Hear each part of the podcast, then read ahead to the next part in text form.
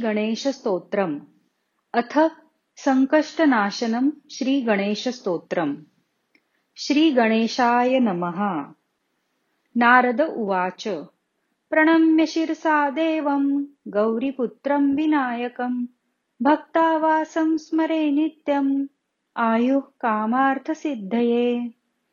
प्रथमम् वक्रतुण्डम् च एकदन्तम् द्वितीयकम् तृतीयम् कृष्णपिङ्गाक्षम् गजवक्रम् चतुर्थकम्।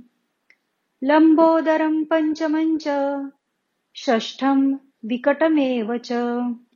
सप्तमम् विघ्नराजेन्द्रम् धूम्रवर्णम् तथाष्टमम्।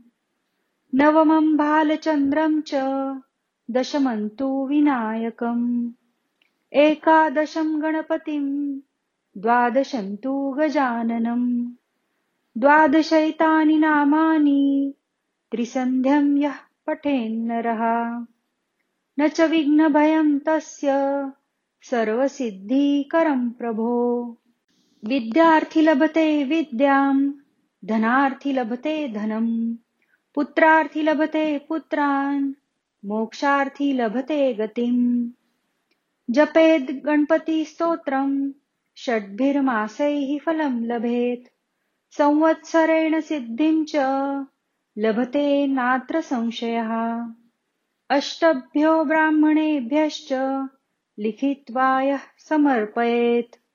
तस्य विद्या भवेत् सर्वा गणेशस्य प्रसादतः। इति श्रीनारदपुराणे सङ्कष्टनाशनम् नाम श्रीगणेशस्तोत्रम् सम्पूर्णम्।